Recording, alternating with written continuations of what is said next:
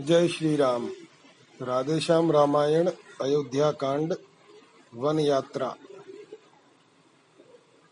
प्रार्थना। तुम्हारे भी होती है पीर, हे करुणा निधि जगदाधारी, दुख दलन रघुवीर। तुम्हारे भी होती है पीर। सुनते हैं जब जब भक्तों पे पड़ती है कुछ भीर तब तब उनकी रक्षा को तुम धरते मनुज शरीर। तुम्हारे भी होती है पीर, अविनाशी का अंश विपत में हो अत्यधिक अधीर। नहीं देखती क्या वे अखियाँ इन नयनों का नीर? तुम्हारी भी होती है पीर। राधे श्याम उन्हीं हाथों में है अपनी अक्सीर। जोड़ दिया करते हैं जो टूटी फूटी तकदीर तुम्हारे भी होती है पीर। कथा प्रारंभ। द्वारे पे बन के लिए रथ लाया रथवान। राम लक्षण सीता चले कर गणपति का ध्यान। मचा अयोध्या में तभी इस प्रकार कोहराम वहीं अयोध्या रहेगी, जहाँ रहेंगे राम। बच्चे कहते थे, चीख चीख, जा रहे हमारे राम कहाँ? बूढ़े माथों को ठोक ठोक कहते थे, अब आराम कहाँ? तोते बोले, ले चलो हमें। उस जगह जहाँ जाते हो तुम, मैनाए बोली, हमें छोड़। हे राम, कहाँ जाते हो तुम? गाय, भैंस, डकरा उठी, हाथी, हथनी, चिंगार उठे। चकवा, चकवी, कोयल, कौवे, सब सीता राम पुकार उठे। पतझाड़ हो चला बागों में, बेलें बिरवे मुरझाए हैं। तुलसी फल कदली फल सूखे कलियाँ बूटे कुमलाए हैं। तालाब हौज बाउड़ी कुएँ, सब नहर नदियाँ सूख गईं। बच्चे वाली माओ की भी उस समय छातियाँ सूख गईं। सरयू के वे राजसी घाट, राघव जी जहाँ खेलते थे, सुनसान मसान समान बने, भूतों के ठाव दिखते थे। करुणा रस मूर्तिमान होकर छाया उस समय अयोध्या में नर नारी करते थे प्रलाप। मानो है प्रलय अयोध्या में। सहन नगी होगा हमें यह वियोग का रोग। ऐसा कह चलने लगे रथ के पीछे लोग। देखा रथ के साथ जब जनता चली तमाम। तब बोले कुछ मुस्करा पति श्री राम हे मेरे प्यारे बंधुजनों, अब लौटो रहो अयोध्या में। चौदह वर्षों का यह वियोग धीरज से सहो अयोध्या में। मैं नहीं चाहता इस दुख से। तड़पे अकुलाए पिता मेरे। तुम सब जाकर वह काम करो, जिससे सुख पाए पिता मेरे। देखना न गड़बड़ और विघ्न, शासन समाज में हो कोई। तुम सब पर राज सौंपता हूँ, विप्लव न राज में हो कोई। नहीं साथ हम चलेंगे, हमें न दूजा ठाओ बोल उठे सब प्रजा जन जहाँ धूप छाओ समझाया बहुत जनार्दन ने, जन कहा मानने वाले थे? वे माने भी परंतु उनके, मन कहाँ मानने वाले थे? आगे पीछे दाएँ बाएँ, रथ को घेरा सब लोगों ने। जाएँगे या पिछ जाएँगे, यह ठान लिया सब लोगों ने। देख दशा प्रेमियों की, विवश हुए रघुनाथ। आगे आगे रथ चला, पीछे पुरजन साथ। यूँ ही चलते हुए जब हुआ निशा कायाम प्रथम दिवस प्रभु ने किया तमसा पर विश्राम। दिन भर के थके प्रजानन थे, निद्रा अत्यंत सताती थी, या माया थी मायापति की, जो अपना खेल दिखाती थी। अनहोनी होती नहीं कभी। होनी जो होती होती है, सब सोए इस प्रकार सोए।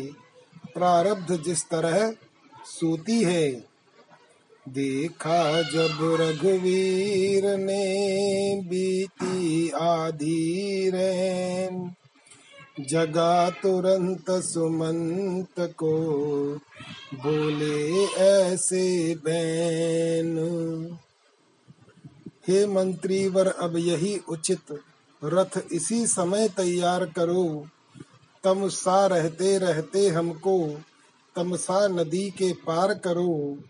सीधा रास्ता या दड़ा छोड़ ले चलो कुराहों से रथ को। क्यों समझ गए बूढ़े मंत्री इस मेरे गूढ़ मनोरथ को? कारण यह है यह पुरवासी, जाएँगे मेरे साथ कहाँ? वनवासी और गृहस्थों के होते हैं डेरे साथ कहाँ। इसलिए प्रातः होते होते हम कर ले पार सुरसरी को। पुरजन उस समय विवश होकर जाएँगे कौशल नगरी को। मंत्री बोला, ठीक है, पर सुनिए श्री राम। कहाँ तलक यह उचित है? लीला लीला धाम। सोता ही छोड़ प्रेमियों को, राघव का जाना अनुचित है। यदि यह समयोचित भी हो, जन हृदय दुखाना अनुचित है। अतएव आप ही लौट पड़े। इच्छा है यही रियाया की। वनवास शब्द महलों में था। यह है आवाज़ अयोध्या की। बोल उठे रघुवंश मणि यद्यपि यह कुछ ठीक, किंतु दृष्ट इस पर जरा डालो तो बारीक। इच्छा जो राज धर्म की है, चाहिए उसी पर ध्यान इन्हें। हो राम भूप या भरत भूप, दोनों हैं एक समान इन्हें। मेरे स्नेह के कारण यह, क्यों राजा ज्ञा को टाल रहे? अनुचित है राम भरत में जो पूर्वासी भेद निकाल रहे। इस कारण तोलो तो इनका पल्ला हल्का हो जाता है। माता की आज्ञा का पालन सब प्रकार भारी आता है। अतएव जनों का ध्यान छोड़ इस समय उचित बन जाना है। कर्तव्य मार्ग से डिग जाना, कायर या भीर कहाना है। आखिर रथ लाया सचिव लाचारी के साथ। सीता लक्ष्मण सहित प्रभु चले सुमिर गणनाथ। इधर सवेरे को जगे जब भक्तों के वृंद। घबराए, पाए नहीं रघुकुल गौरव चंद। मण खोकर गति जो फण की हो या जो जलहीन मीन की हो, बस यही अवस्था थी जैसी संपत्ति विहीन दीन की हो। अथवा हीरे मोती खोकर होता ज्यो वणिक समाज विकल क्यों ही सब अवध निवासी थे। इस समय बिना रहुराज विकल। कहते थे, सर को थाम थाम बिजली इस तरह टूटती है। पुरुषार्थ काम कब करता है, जिस क्षण प्रारब्ध फूटती है। बड़ भागी हो तुम मीन वृंद, जल सूख जाए तो मरते हो। प्राणो तुम बड़े अभागे हो प्राणेश बिना भी रहते हो। कोई कहता था, चलो ढूंढे चारों ओर। चोरों की नाई कहाँ, चले गए चित चोर। ढूंढ ढूंढ कर थक गए, नहीं मिले रघुनाथ। तब बोले इस समय था, यही तलक का साथ। अब रथ गया राम का दूर, यदि सावधान हम होते तो रथ के आगे सोते, हो जाते चकनाचूर। अब रथ गया राम का दूर। जब चले गए रघुनंदन, फिर कैसे जिए प्रजानन? बिछुड़े हैं जीवन सूर। अब रथ गया राम का दूर। चौदह वर्षों बाद फिर होगा यह संयोग। इस आशा को साथ ले गए अयोध्या लोग।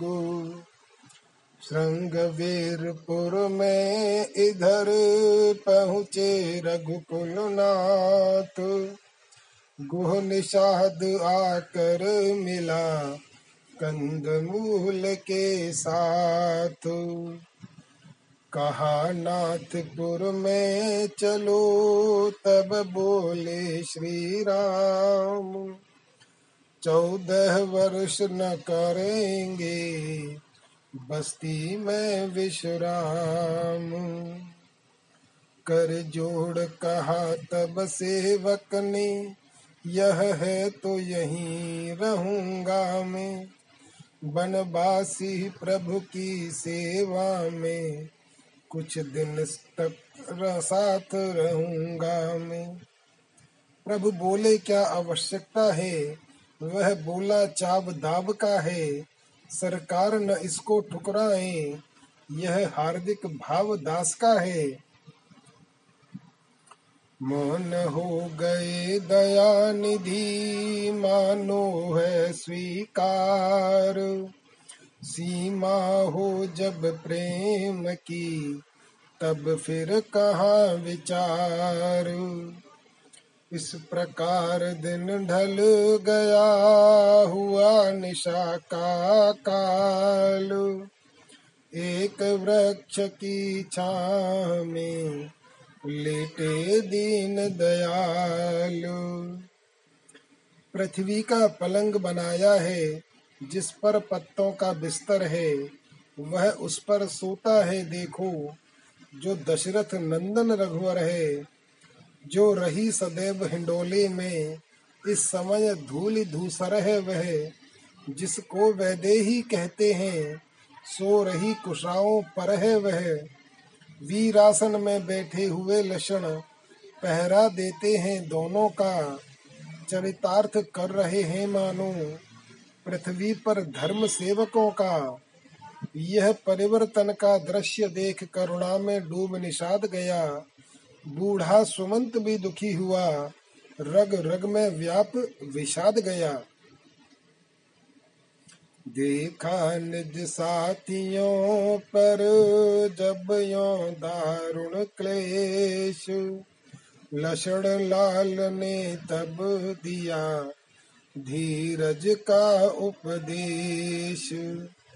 आती बाहर से नहीं सुख दुखों की बात। अपनी करनी ही सदा साधक बाधक भ्रातु। जब यह संसार स्वप्नवत है तो उन्नति अवनति धोखा है। सपने का राजा और रंक होना अनहोना मिथ्या है। जीवों की यहाँ अवस्थाएँ, बस घोर मोह की रातें हैं। इन रातों में जो होती है, वे सब सपने की बातें हैं। इनमें योगी जन जगते हैं, अज्ञानी जनता सोती है। या वे जग जाते हैं जिन पर कुछ कृपा ईश की होती है। बस यही समझकर दुनिया का सुख दुख सहन करना अच्छा। इस धारा से तरना हो तो हरि का सुमरन करना अच्छा। इस प्रकार सत्संग में बीत गई वह रात। राम सिया वन में जगे, जग में हुआ प्रभात। मंगवाकर बटका दूध वहीं शिर जटा बनाई रघुवर ने।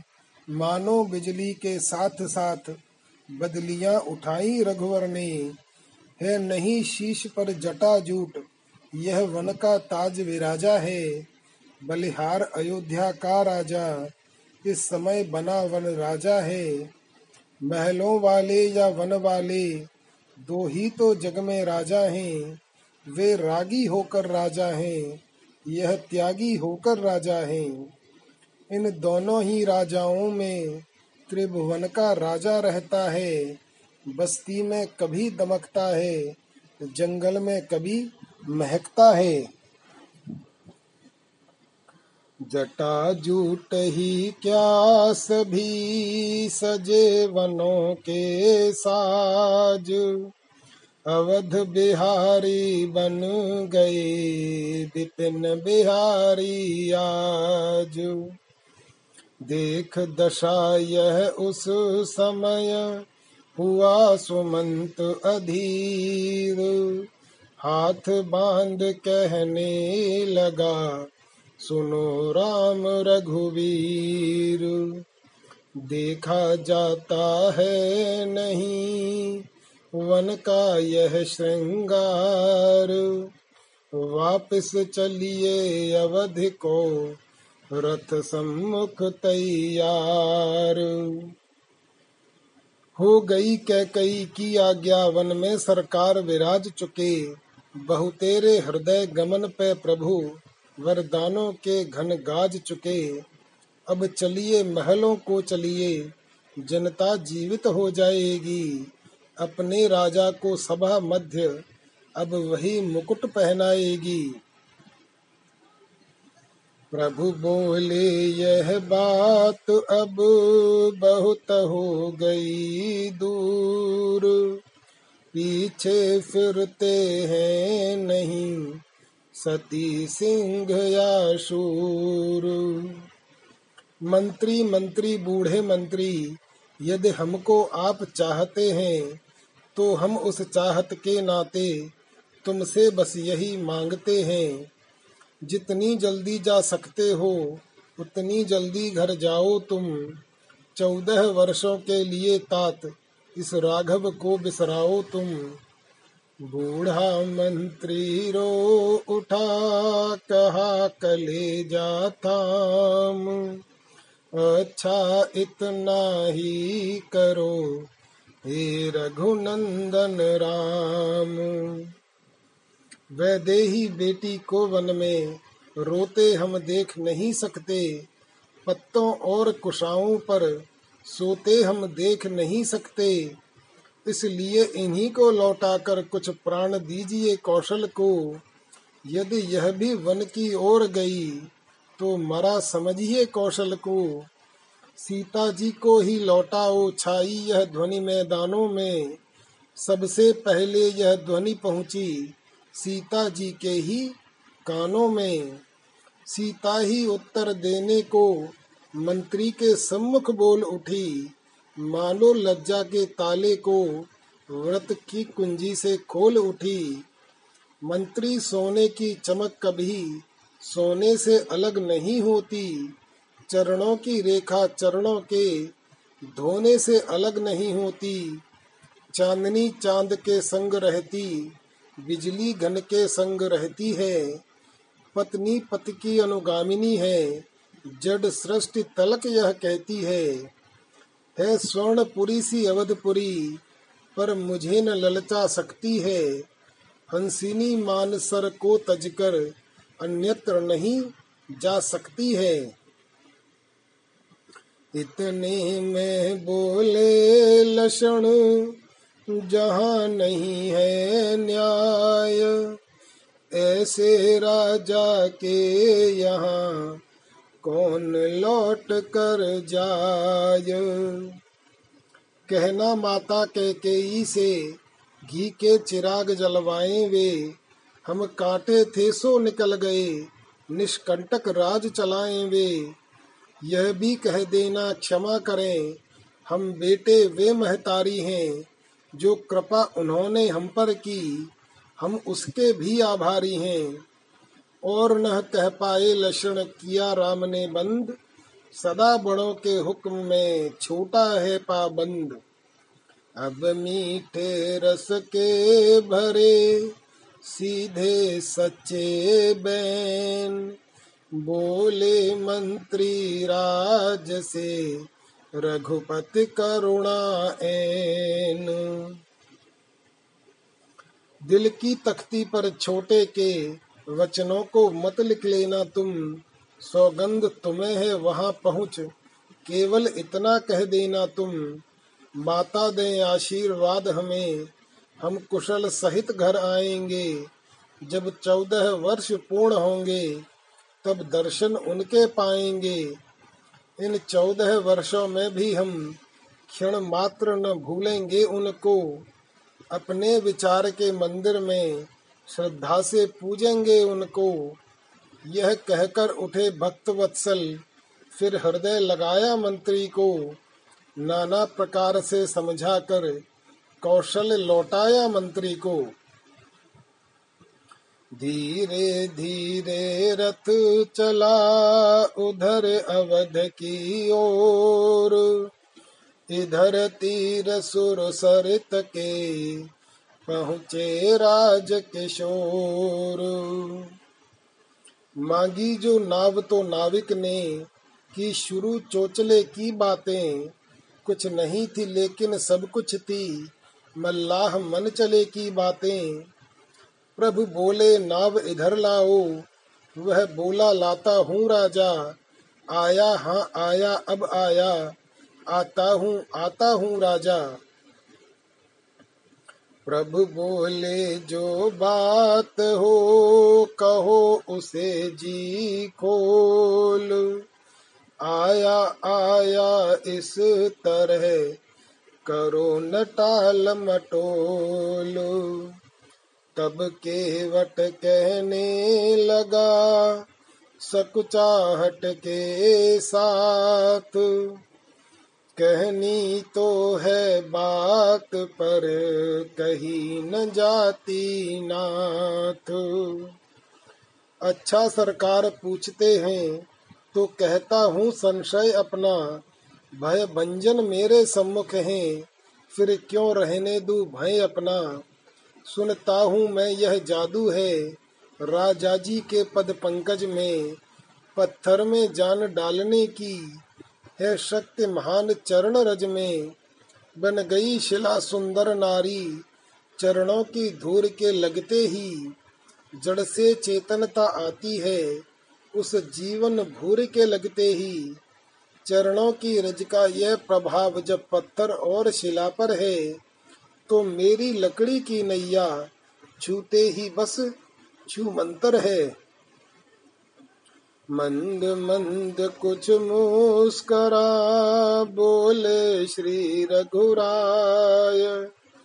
अपने संशय नाश का तुम्ही बताओ पाय केवट ने तब अर्ज़ की नीचा कर कुछ माथ है तो एक उपाय यदि स्वीकारे रघुनाथ। अपना मेरा दोनों ही का यो काम बना ले राजा जी। चरणों की रज पर संशय है, वह रज धुलवा ले राजा जी। सेवक की रोजी बनी रहे, बाधा न आपके काम में हो। ही। हो कृपा राम की केवट पर, केवट का प्रेम राम में हूँ। कोमल कमलों का मल धोकर, निर्मल दोनों को कर दूँगा। यह भी गोरे चिट्टे होंगे, अपने भी जी को भर लूँगा। मालिक मालिक स्वीकार करो तो अभी कठुआ लाऊं मैं।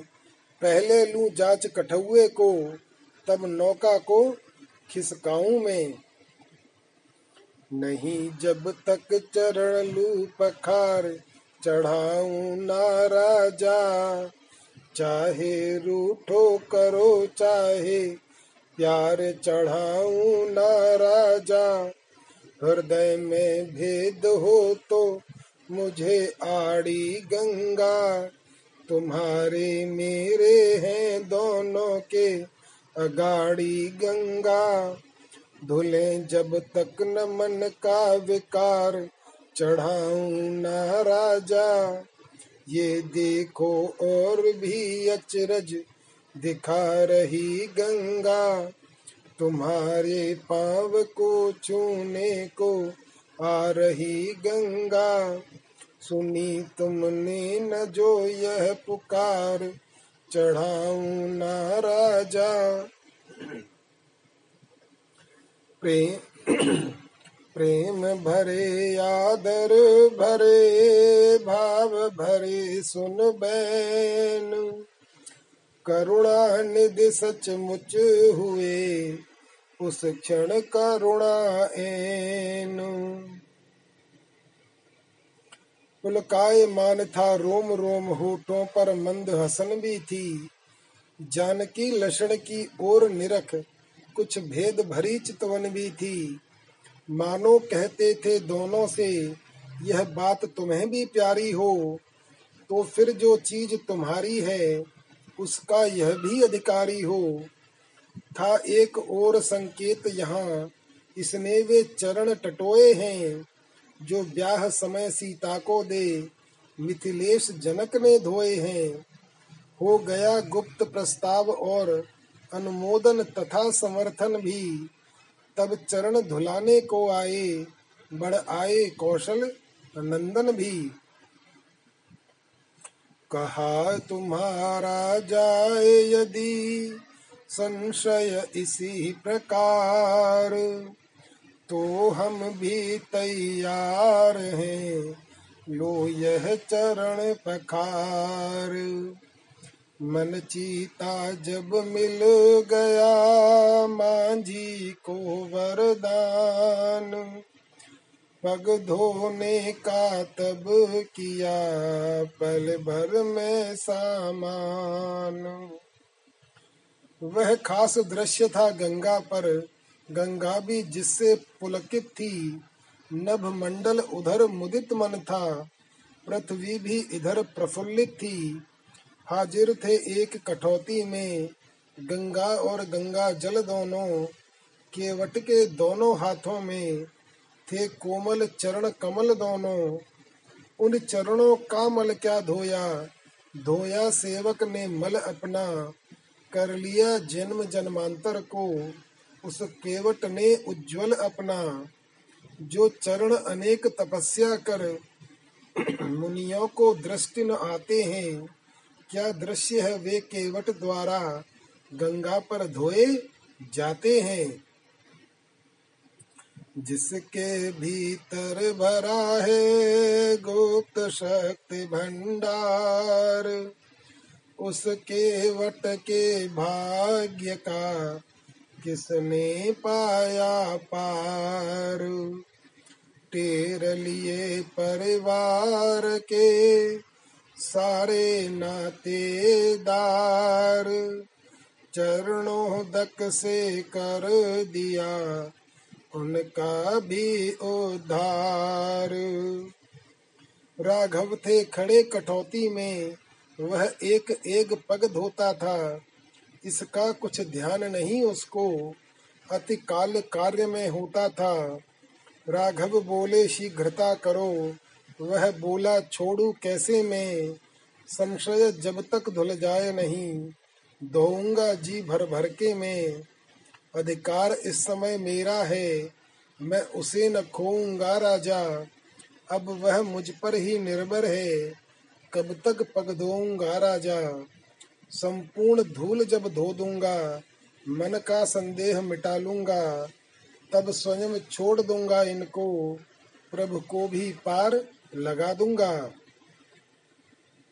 प्रभु बोले, समझो जरा, समय हो रहा नष्ट। एक पाव हम खड़े हैं, इसका भी है कष्ट। है कष्ट आपको कष्ट नाथ गद गदगर होकर वह बोल उठा। मानो मौनी मल्लाह भक्त इस समय हृदय कुछ खोल उठा, कह उठा कष्ट का भी उपाय। राजा धीराज सेवक पर है, स्वीकार करे मेरी विनती तो कष्ट न फिर रत्ती भर है। जो आपकी जंगाओं तक हैं, वह हाथ उठाओ नाथ अपना। रखो मुझ सेवक के सिर पर, राजा जी वही हाथ अपना। लक्ष्मण सीता ही नहीं धन्य कह उठे उस समय शंकर भी, धो रहा धन्य चरणों को भी, रखवाया हाथ शीश पर भी। इस प्रकार जब कर चुका नाविक निज उद्धार, तब तीनों को नाव पर उसने किया सवार। जी भरकर दर्शन करने को धारा ठहराई गंगा ने, भगवान चढ़े तो माथे पर वह नाव उठाई गंगा ने। तस्वीर नाव की लेते ही उपमा यह सम्मुख आई है। सोने की मुंदरी पर मानो हीरे ने शोभा पाई है। चलती है राजवधु सी वह बिछ रहा बिछौना जल जल का है। त्रिभुवन भर का है भार, किंतु वह भार कमल से हल्का है। आँखों उस छवि को देखो तो जो आज नाव पर छाज रही, तख्तों पर दाहिने हैं रघुवर, बाएँ मैथिली विराज रही। स्वामी, स्वामिनी के कुछ समीप, पीछे को थोड़ा हटे हुए, कंधे पर डाले हुए धनुष। उर्मिला नाथ हैं डटे हुए। मंद मंद गति से इधर चली जा रही नाव। उधर सूर्य बादलों में है दर्शन का चाव। सूरज ने कहा, बादलों से इस छवि को हमें निरखने दो। क्यों तुम आ गए बीच में हो? हट जाओ दर्शन करने दो। उत्तर में बादल गरज उठे, मत बको कौन हो टोक रहा। हम दर्शन करने आए हैं, दर्शन से हमको रोक रहे। तब कहा सूर्य ने दर्शन का, पहले हक नहीं तुम्हारा है। है सूर्य वंश में रामचंद्र, इससे अधिकार हमारा है। बादल बोले, रहने भी दो। यह फ़िक्र नहीं ढंग के हैं। हक तुमसे ज़्यादा हमको है। हम दोनों एक रंग के हैं। वे भी घनश्याम कहते हैं। हम भी घनश्याम कहते हैं। इस श्याम रंग के नाते से हम एक बखाने जाते हैं। बढ़ गई रार तो हवा चली। उसने यो बीच बचाव किया। थोड़ा थोड़ा मौका देकर दोनों का पूरा चाव किया। इधर नाव खे रहा था वह प्रेमी मल्लाह, जिसके मन का प्रेम भी था जल सदृश अथाह। है राम, बलि जब नौका पर बल्ली की कौन ज़रूरत है? माझी डर मत मझधारा में जाने की आज न सूरत है। भय तो उस समय नाव का है, जब उसका खेवन हार न हो। बैठा है जब वह बेड़े पर तो कैसे बेड़ा पार न हो। मल्लाह विचार रहा था यह, इतने में मेघ लगे छाने। मौसम का ऐसा रंग देख, माझी कुछ लगा गुनगुनाने। जल और जलद के बीच वहाँ गाने ने खुला समा बांधा। तानों मुखियों आलापों ने नौका पर बड़ा समा बांधा। था राग न कोरा मेघ राग, अनुराग विराग भरा था वह। खुलते ही अधर कमल देखा, पद परम पराग भरा था वह। वैसे तो थी वह बरसाती, पर उसमें असर और ही थी। स्वर के चढ़ाव के साथ साथ भीतर कुछ छकस और ही थी। सारांश धार में गंगा की जब बल्ली लगा चलाने वह तो पुर पछवा देख देख स्वर छेड़ उठा मस्ताने वह। बदरवा घिर घिर आए, नैया मेरी बही जाए, झिझरी है नैया गहरी है नदिया, घोर अंधेरिया सिर पर छाए। ठोर ठिकाना न कोई दिखाए, बनेगी तुम्हारे बनाए रामा। कहूँ सत्य सौगंध खाए, नैया मेरी बही जाए। अब मेरे भैया, हो तुम ही खिवैया जोड़ी अंगुरिया तो बड़ा डुबाए, अब तो बनेगी प्रभु, पार लगाए, निभेगी तुम्हारे निभाए। सेवक ने स्वामी है पाए, नैया मोरी बही जाए। फिर देखा आकाश को, फिर कुछ आया ध्यान।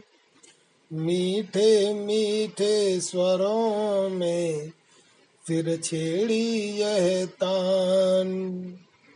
जीवन नैया केवन हार, सौंपा तुम पर जीवन भार। गहरी नदिया नाव पुरानी, सिर पर अंधियार। उन हाथों की ओर आँख है, जिन पर है पतवार। राधे श्याम, तुम्हारी मर्ज़ी, खूब करो खिलवार है विश्वास कृपालु, कृपा करें, अंत करोगे पार। इधर चतुर मल्लाह की पूरी हुई मलहार। जा पहुँची नौका इधर गंगा जी के पार। सीता जी लक्ष्मण के साथ साथ पृथ्वी के नाथ उतर आए। यात्री भी गंगा के समान हिमगिर से अब बाहर आए। केवट ने उतर विदा मांगी, तीनों को शीश नवा करके।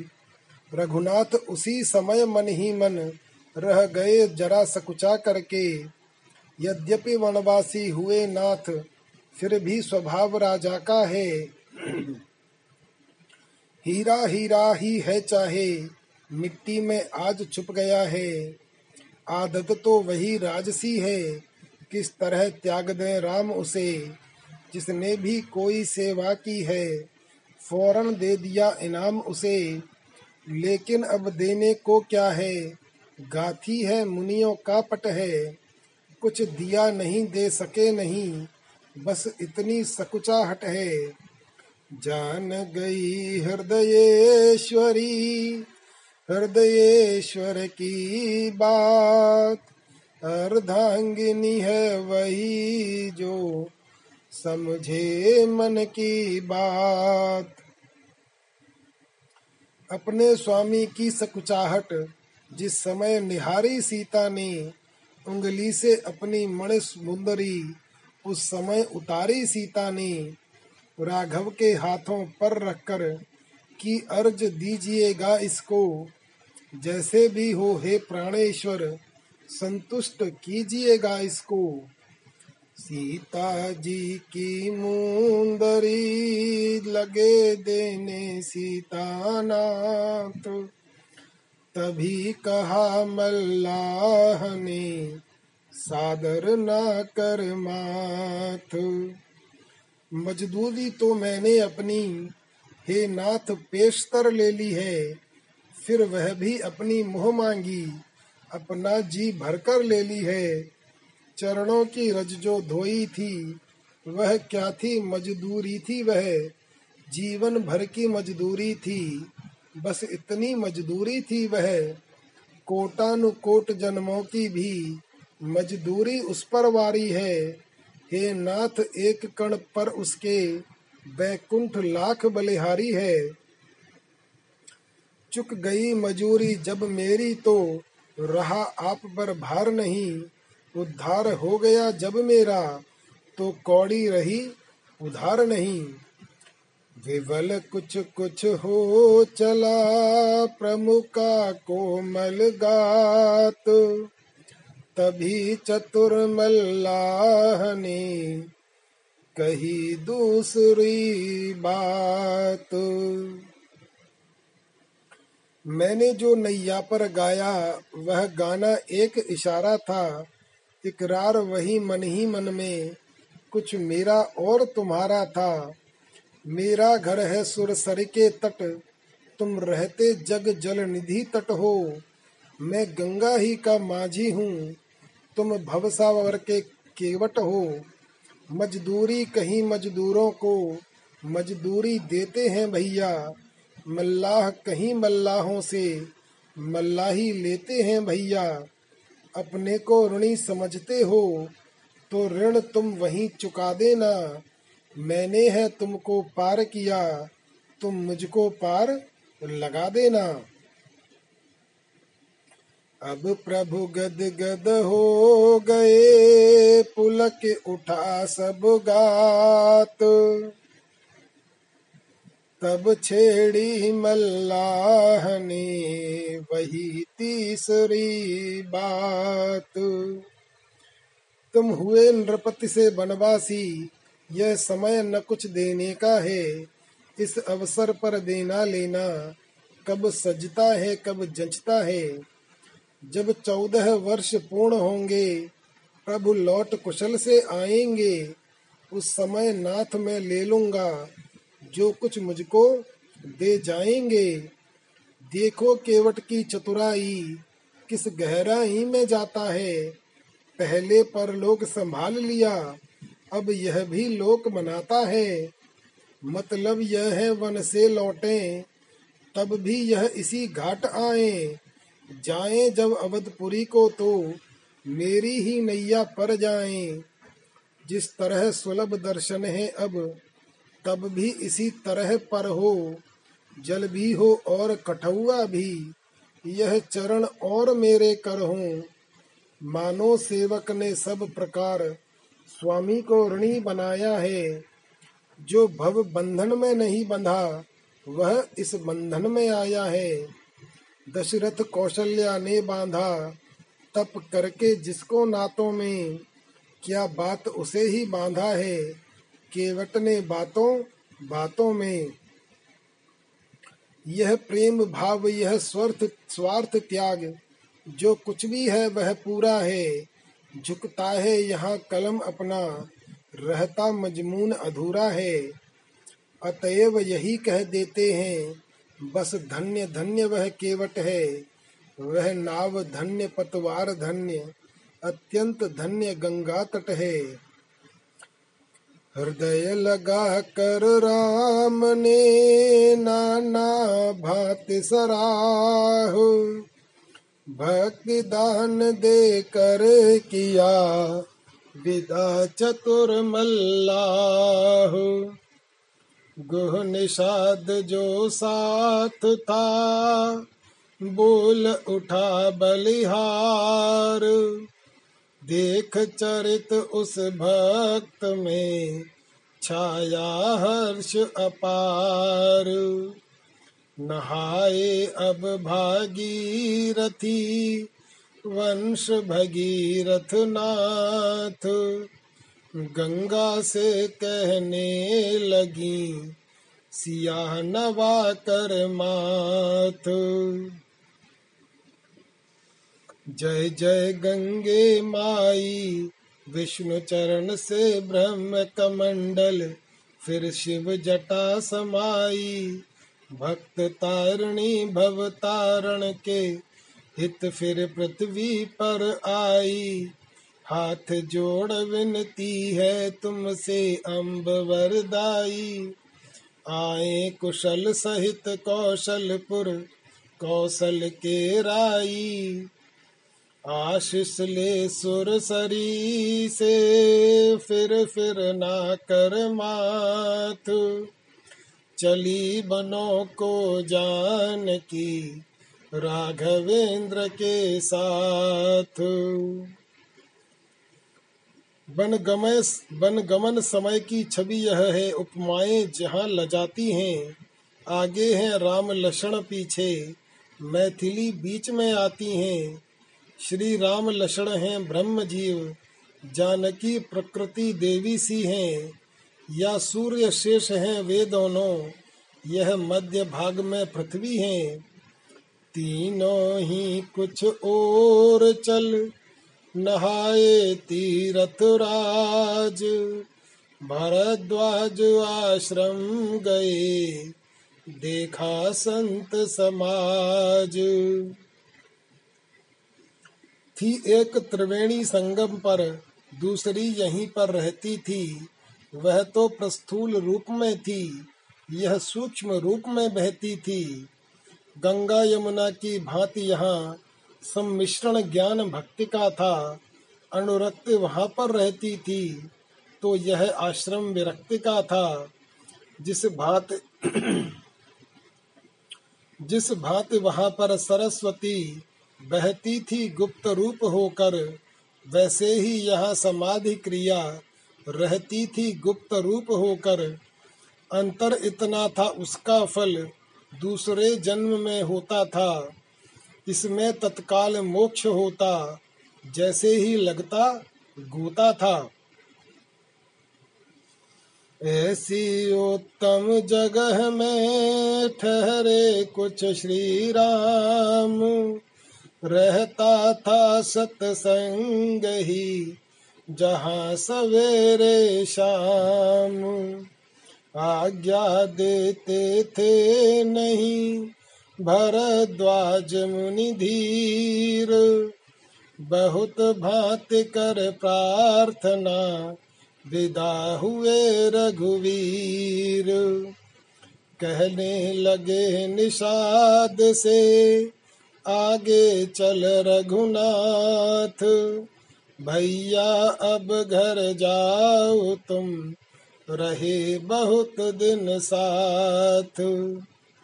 प्रभु के इस अनुरोध पर व्याकुल हुआ निषाद। विदा किया तब नाथ ने देकर भक्ति प्रसाद। जिस ग्राम निकट अब जाते थे बस वहीं भीड़ लग जाती थी। जो पैदल इन्हें देखता था, उसकी छाती भर आती थी। नर नारी सब यह कहते थे, देखो विधि की गति उल्टी है, ऐसों को वन में भेजा है बूढ़े पन में मति उल्टी है। सच है सीधे बासों पर ही, उठती है नज़र जमाने की, खिलने वाले फूलों ही को लगती है लू वीराने की। जब राजाओं के लड़कों की ऐसी दयनीय अवस्था हो तो साधारण लोगों के दुख सुख की कैसी गणना हो? वो झूठे जग, झूठे समाज धिक है तेरे बलपूतों पर।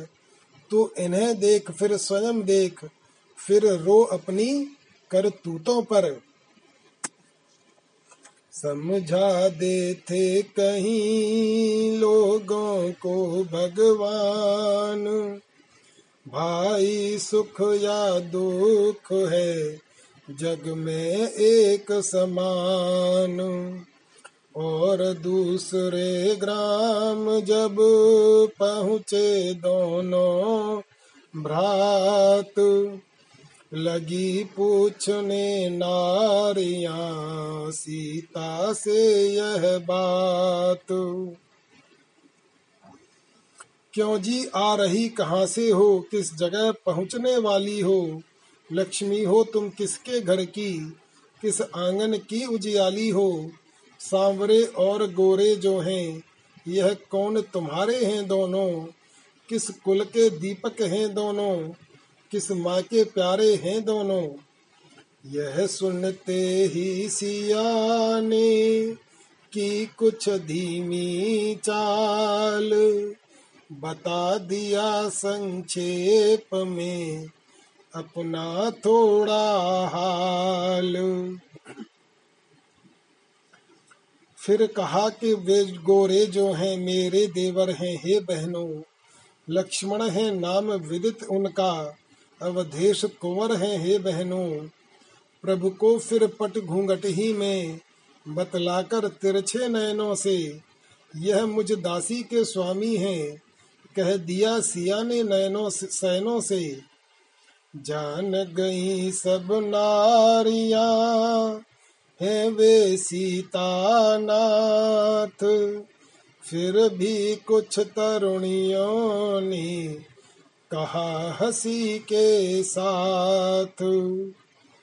जी, एक बात तो रही गई, उसका कुछ काम नहीं है क्या? इनका तो नाम बताया, पर उनका कुछ नाम नहीं है क्या? सुनकर यह बात नारियों की रह गई, जानकी सचकुचा कर मुँह खोल तुरंत ही बंद किया, फिर चल दी आगे, सकुचा कर। इस प्रकार करते हुए भ्रमण और आनंद। वाल्मीकि की कोटि पर जा पहुँचे सुख कंद बोले श्री मुनिराज से, श्री रघुराज कृपाल, ऐसी जगह बताइए जहाँ रहे कुछ काल बाल्मीकि मुस्का उठे, बोले, सुनिए राम। रहने को सुख धाम के बतलाता हूँ धाम।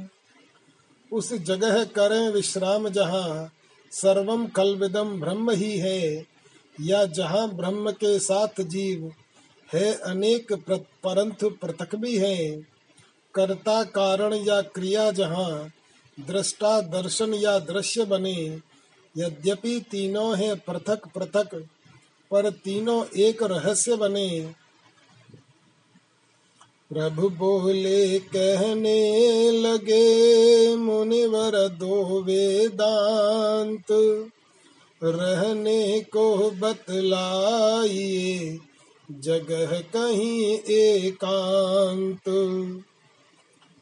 तब वाल्मीकि बोले अच्छा जिस जगह देव का पूजन हो, नैवेद्य पुष्ट हो, अक्षत हो, कर्पूर धूप हो, चंदन हो, आवाहन की हुई प्रतिमा हो, अर्चन आराधन वंदन हो, उस जगह रहे श्री राम जहाँ जगदीश हरे का गायन हो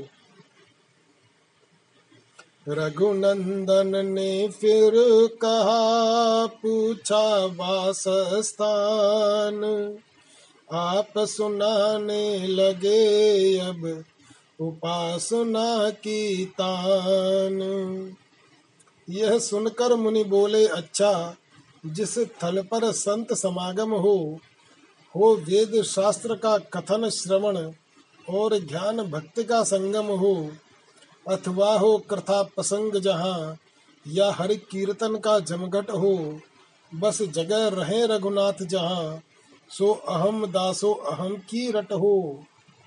बोल उठे रघुवंश मणि, ठहरो तो कविराज। आप सजाने लग गए, अब कविता का साज। कविता की बात नहीं है कुछ।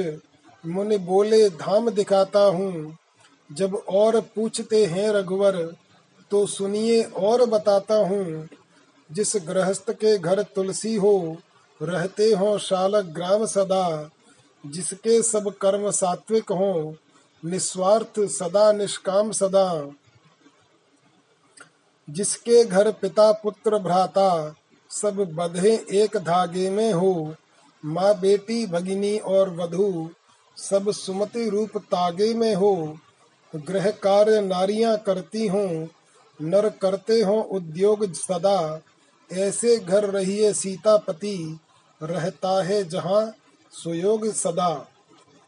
फिर वह ही प्रभु ने कहा, हो कर तनिक अधीर, वाल्मीकि बोले जरा सुन तो ले रघुवीर।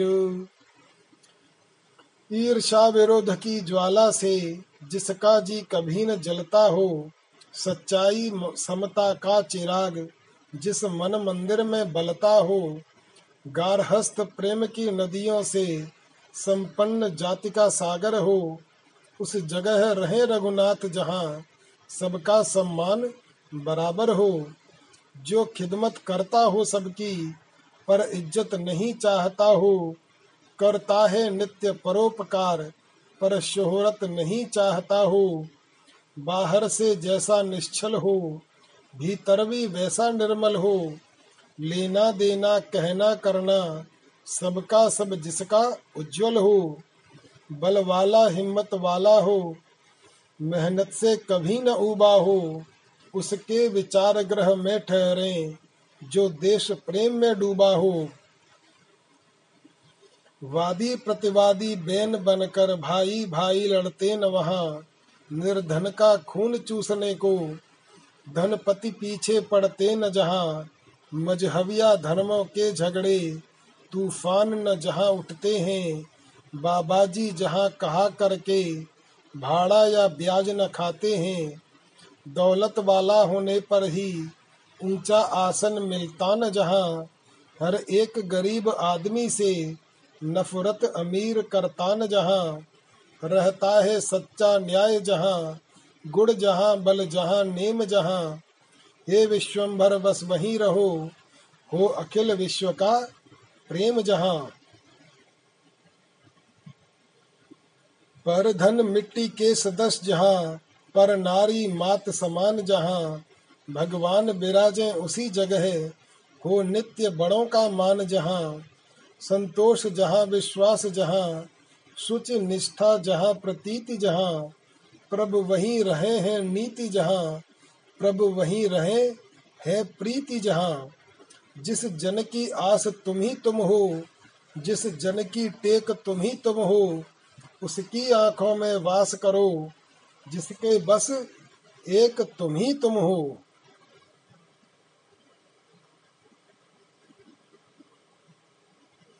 इस प्रकार कहते हुए पुलिक उठे मुनिनाथ, हृदय लगाया राम को, बड़ा प्रेम से हाथ। कुछ क्षण के उपरांत फिर बोले मुनिधर धीर, अब कहता हूँ आपसे, उचित ठाव रघुवीर। सर्वज्ञ राम बन कर अजान जब धाम पूछने आए थे तो मैंने भी कविता द्वारा बहु तेरे घर दिखलाए थे। अब सुनो निकट है चित्रकूट। कुछ शोक न द्वंद न त्रास वहाँ। हे जगन निवास उचित हो तो करिए कुछ काल निवास वहाँ। चित्रकूट में बन गया सुंदर पर्ण निकेत। ठहर गए रघुवंश मणि सीता लक्षण समेत। धन्य धन्य चित्रकूट ठहरे जहाँ राजा राम। अति पावन मद भावन फुल सावन हृदय धाम। बह रही मंदाकिनी है, पाप ताप नाशिनी है।